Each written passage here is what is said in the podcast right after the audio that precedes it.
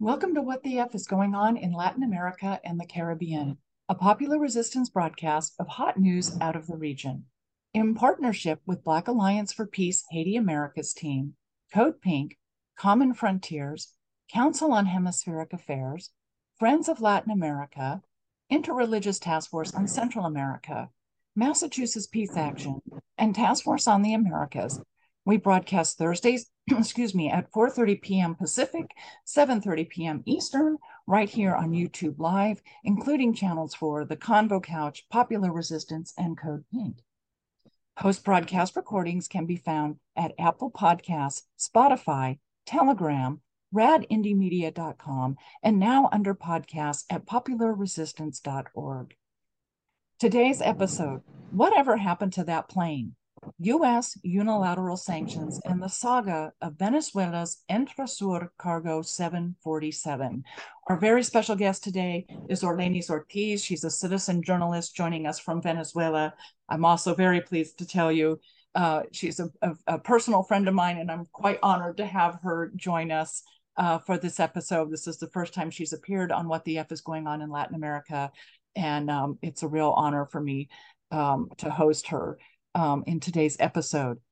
Before we have her um, join us, I want to give all of you in the audience uh, a brief background of this incredibly complicated, almost unbelievable um, situation that happened with the Venezuelan owned um, cargo plane June of last year, and the case um, has extended through um, this year as well.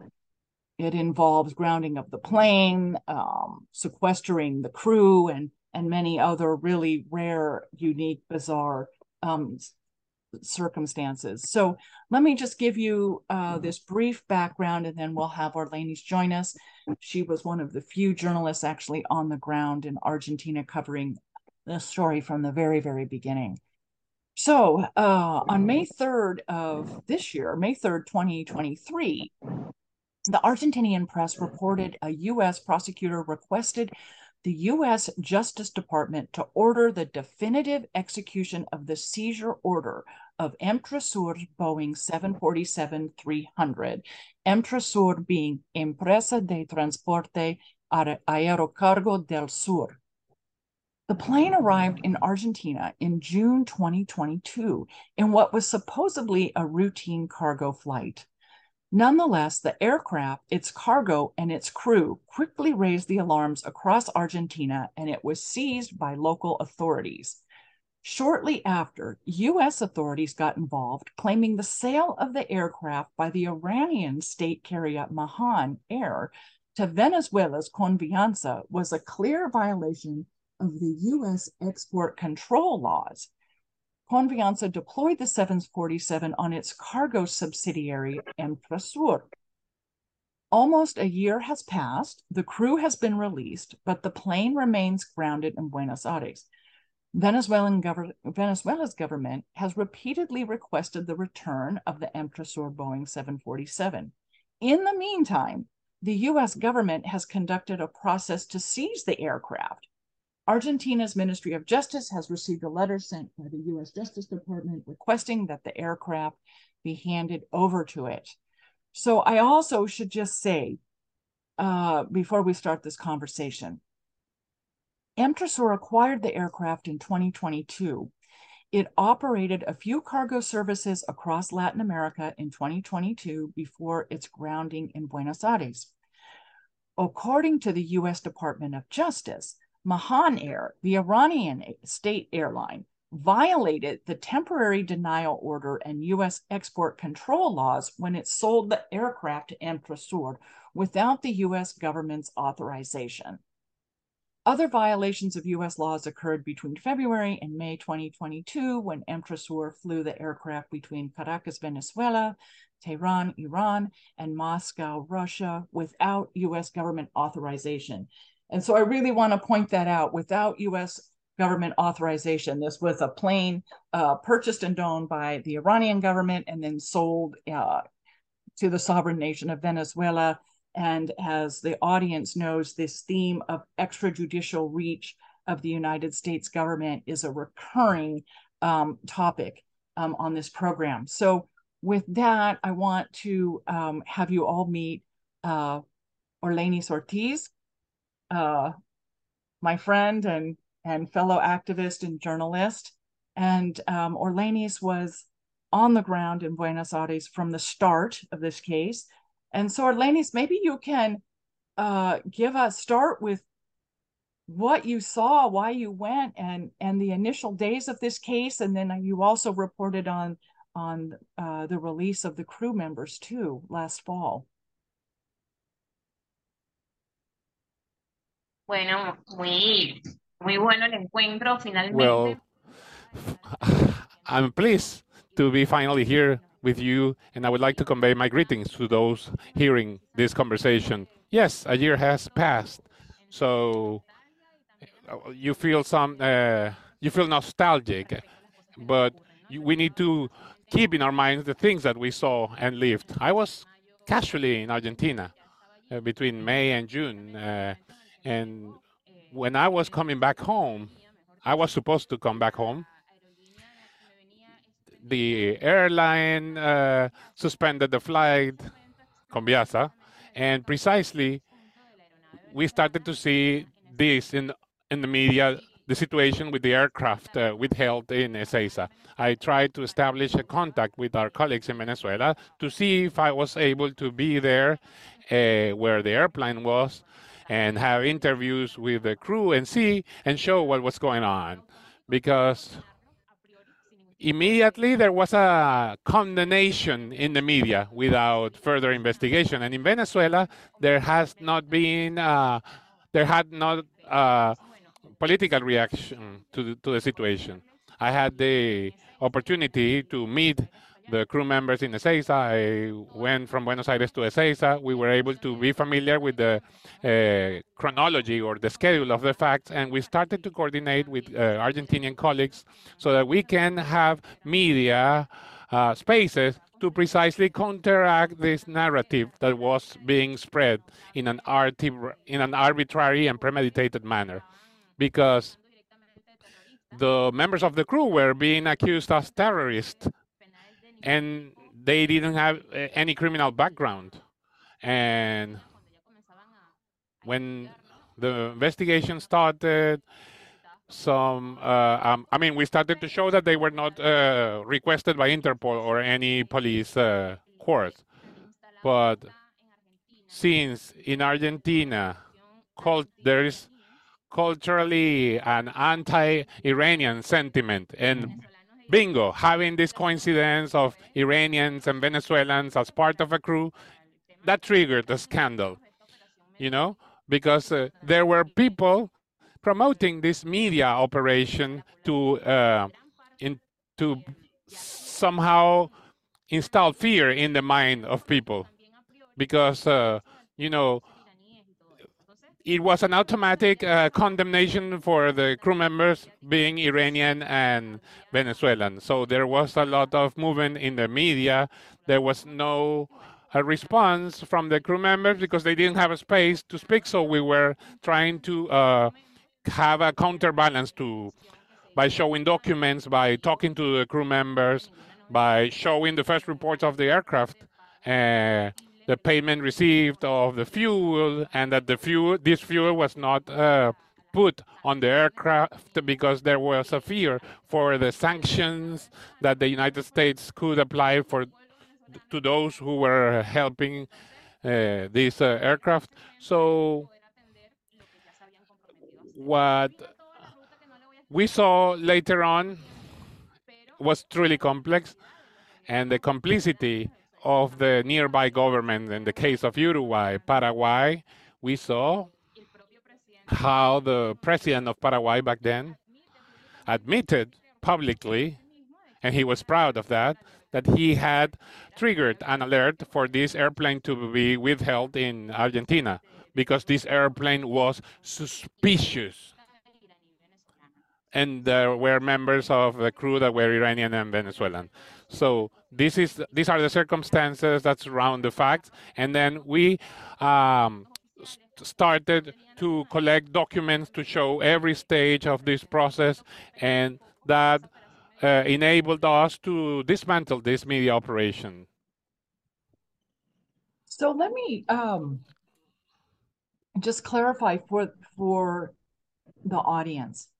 The plane is a Boeing 747. It was manufactured in the United States. It was sold to, I believe, a French airline first.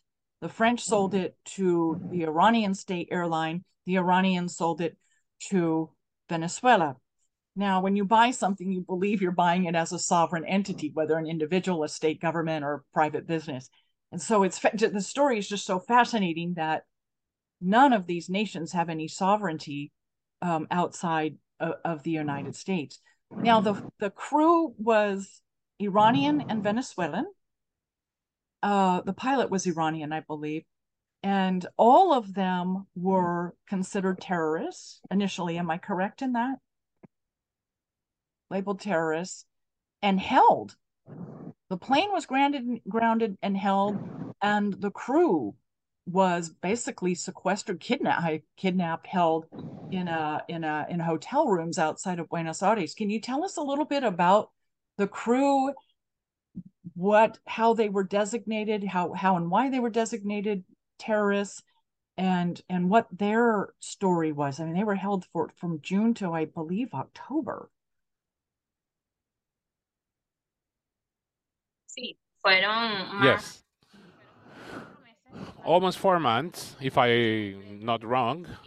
And uh, from June the, the 8th, uh, the aircraft was already here. I want to share the slide that I brought in which you can see the fake news that were spread during the first stage of this uh, situation, where you can see a chronology of the facts and uh, you see how this was depicted in the media, the whole media constructions against the crew member. This is vital to understand that this was not a spontaneous thing. This was systematic with complicity uh, and in alliance with the main right-wing media outlets in Argentina, such as Clarín, La Nación, among others. So there was a very important, uh, significant coverage in prime time the most important uh, TV shows were actually trying to show things and saying and repeating messages and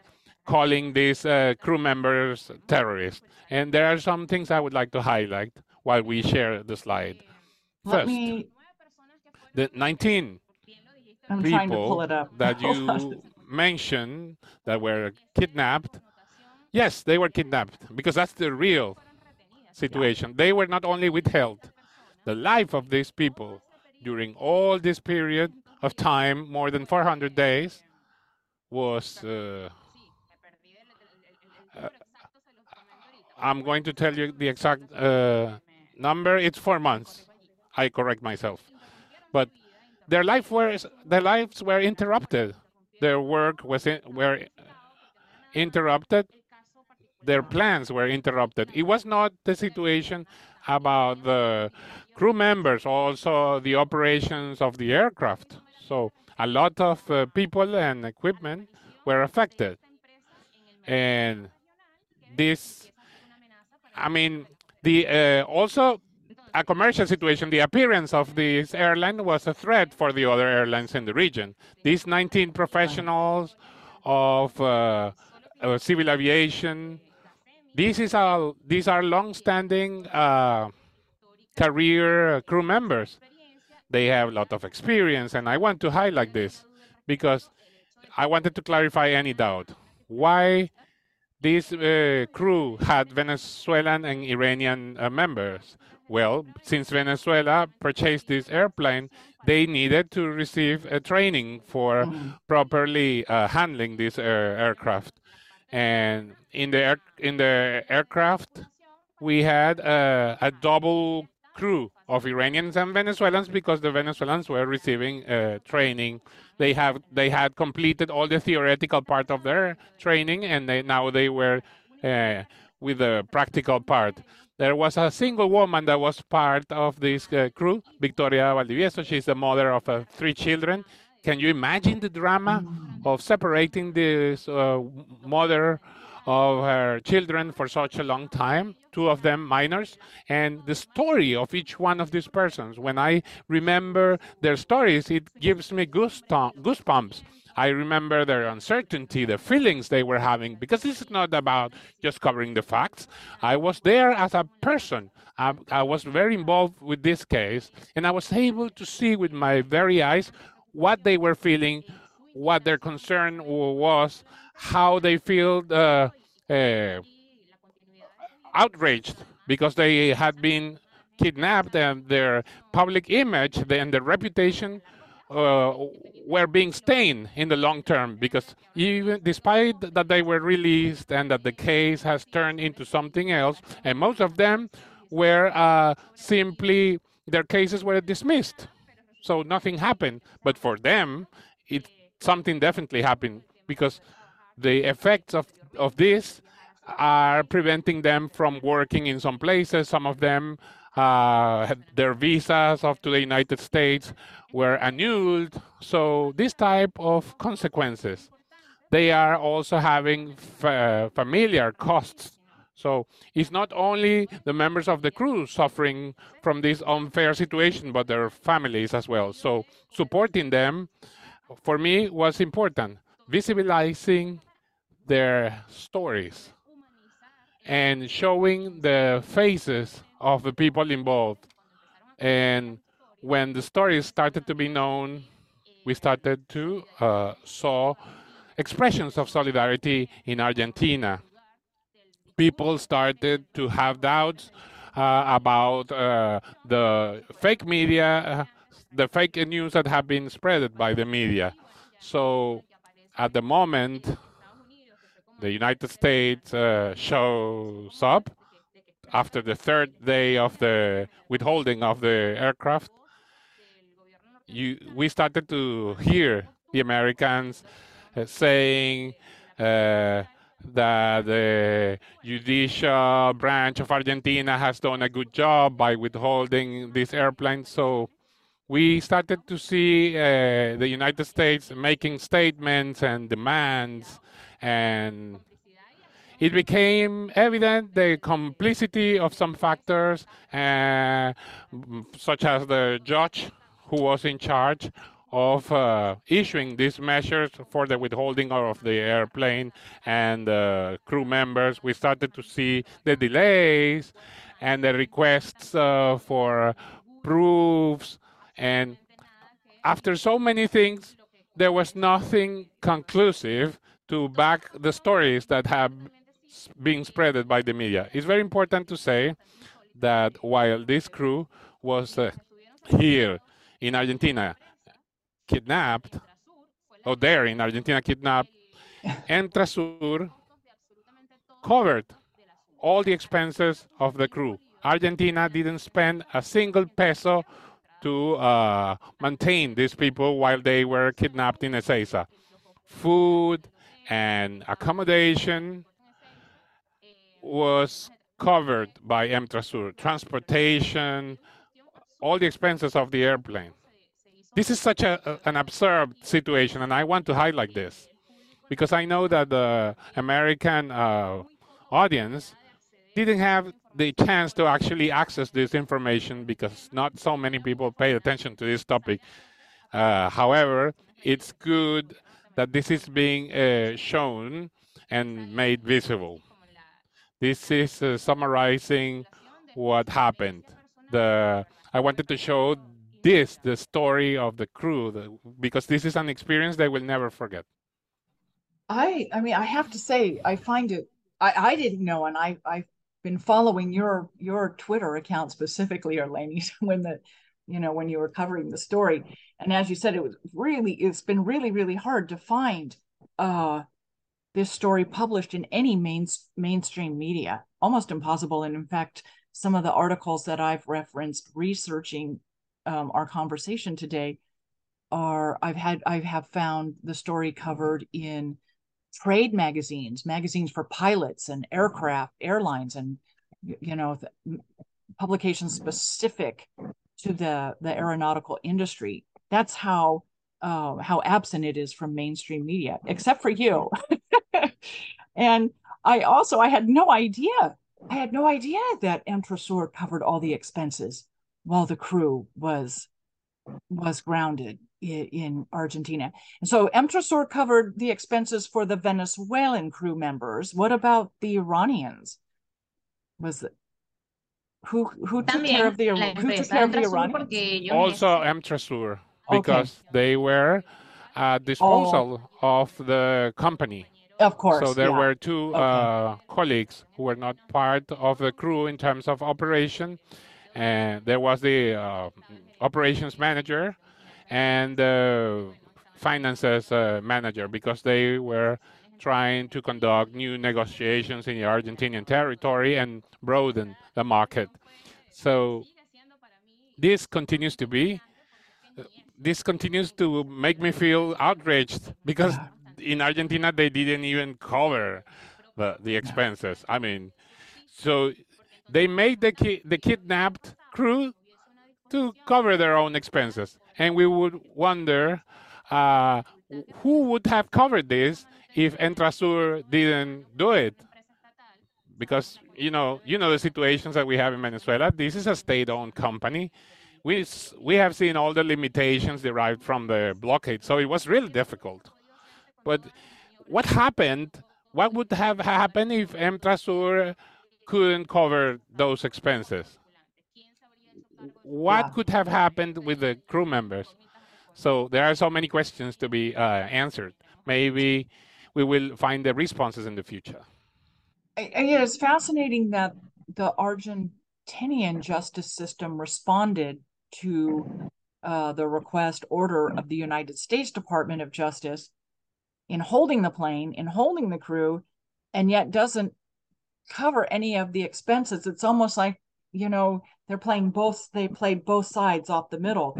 We'll do what the United States wants, but if we actually cover the expenses of the plane and the crew, we're admitting that we have a definitive role in holding the plane and the crew on the ground in Buenos Aires. And, you know, it's just very, it, it's astounding that you would be held and then expected to pay for yourself. So some of the crew, the Venezuelan crew members were allowed to return to Venezuela October, November of 2022. Is that correct?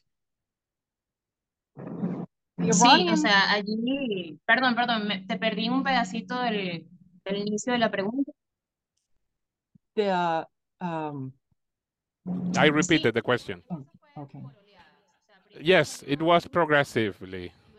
First, there was a group that uh, went back to Venezuela, then a second group, and the last five were the most uh, significant uh, members of the crew, the the ones of higher hierarchy, the two managers of Emtrasur, the main pilot, the mm-hmm. person that was uh, mostly targeted by the media, Kazem, and a mechanic and and the other person that I don't remember his function, who was also Iranian. So they were there. Uh, up to the end, we, we were there because uh, there were people like me that was going beyond the, the professional commitment we were there to express solidarity, not yeah. only from the personal point of view, but also as uh, representatives of Venezuela due to the brotherhood or the sisterhood between Venezuela and Iran. And I want to highlight two things, Terry. From the beginning, we were very clear that the intention of all this operation was to steal the aircraft. We said it from the beginning. The United States wants to keep this aircraft.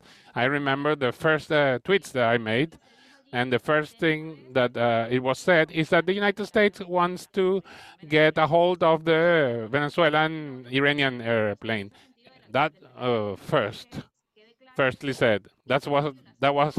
I said at first. This is a violation of all sorts of things, not only national regulations of Venezuela and Argentina, but of all the pacts in terms of international uh, public law all the violations uh, perpetrated in the field of civil aviation. This is an unseen case, and I want to highlight this as well. And several investigations must be uh, uh, made because this is a precedent of uh, actions that could be taken against other assets uh, or um, this is a violation of Venezuelan sovereignty on the first place because this airplane technically was Venezuelan territory. You're violating many uh, agreements, uh, several pacts and convention, and it's also a violation of Argentinian sovereignty due to this subordination that uh, we saw uh, following U.S. orders. And another thing that I want to highlight is the role of Emtrasur from the commercial point of view, and I'm going to make this very simple. Emtrasur starts to be uncomfortable because their aircraft, a 747, uh, devoted to uh, take cargo from one place to another, offered many advantages because of their capacity. Because while other companies could offer a service uh, in uh, more uh, uh, trips due to their limited capacity of their aircrafts, and when compared to our to, to this 747, Emtrasur offered uh, other advantages. This was a huge airplane with a capacity of uh, transporting large amounts of car cargo, but the costs of uh, their services. Why? Because 70% of uh, the cost of a flight of this type of cargo depends on uh, fuel. In Venezuela, that is a producer uh, the state allows the possibility of having uh, priority access to fuel at a lower cost. And this created an uncomfortable situation for the market of the region. And this is this was also a target to eliminate the company uh, because it was a threat from the competitive point of view. And this was a source of income for Venezuela, and that was also a problem for the Americans. So so in our last few minutes, I, I'm sorry for Orlenys and, and the audience that our interpreter, uh, Carmelo Velasquez, who is so generous with his time and, and donating his time to do the translation. He has another um, job that he has to go to shortly. So um, we need to let him go. And so I, I just want to say, if I can just ask Carmelo before you leave, we can ask Orlenys. The plane is still in Buenos Aires, is it being sent back to the United States or has the Argentinian government not determined that yet? There was a request earlier this month that it be sent.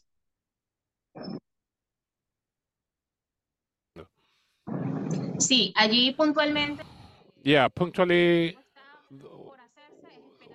what we have to uh, wait is for the answer of the Argentinian government after the uh, within the framework of the request uh, that the U.S. Uh, made, which is not a request, an order, it's an order.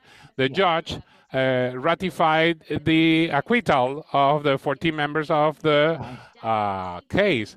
Uh, but also released the airplane. So there's no case in Argentina against this aircraft. So this is in the hand of the Argentinian executive. We are waiting for that response, and I guess there are many discussions behind, uh, you know, on the backstage, and we are waiting for them to decide to receive our aircraft back. In their hands, they have the uh, power to decide. They have the opportunity to uh, put an end to this, give the airplane back to Venezuela, and but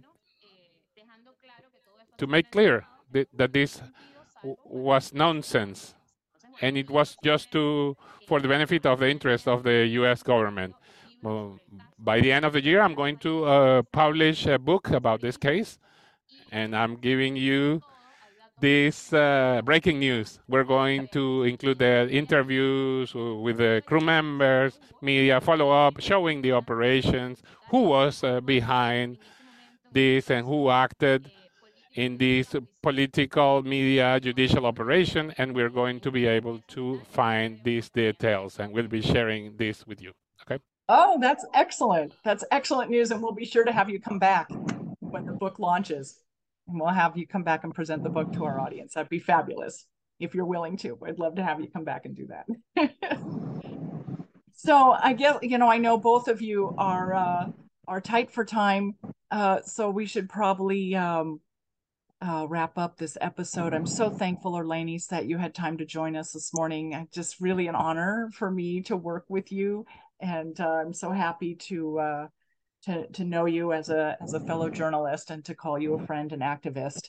Um, and as as the audience knows, I so consider Venezuela my second home. So it really, really wonderful to have you join us today. And thank you, Carmelo Velasquez, joining us from Buenos Aires um, to uh, to provide interpretation for the audience. Uh, the two documents that I was not able to screen share, I will post those in the program notes for both uh, for both platforms of broadcast so that you have those.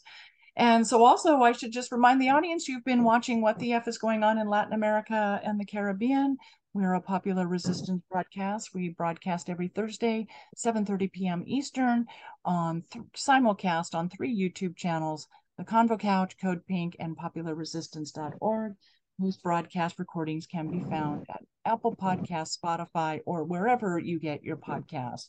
So thank you, Orlenys. Thank you, Carmelo, and thank you to the audience. We will see you. We will see you next week.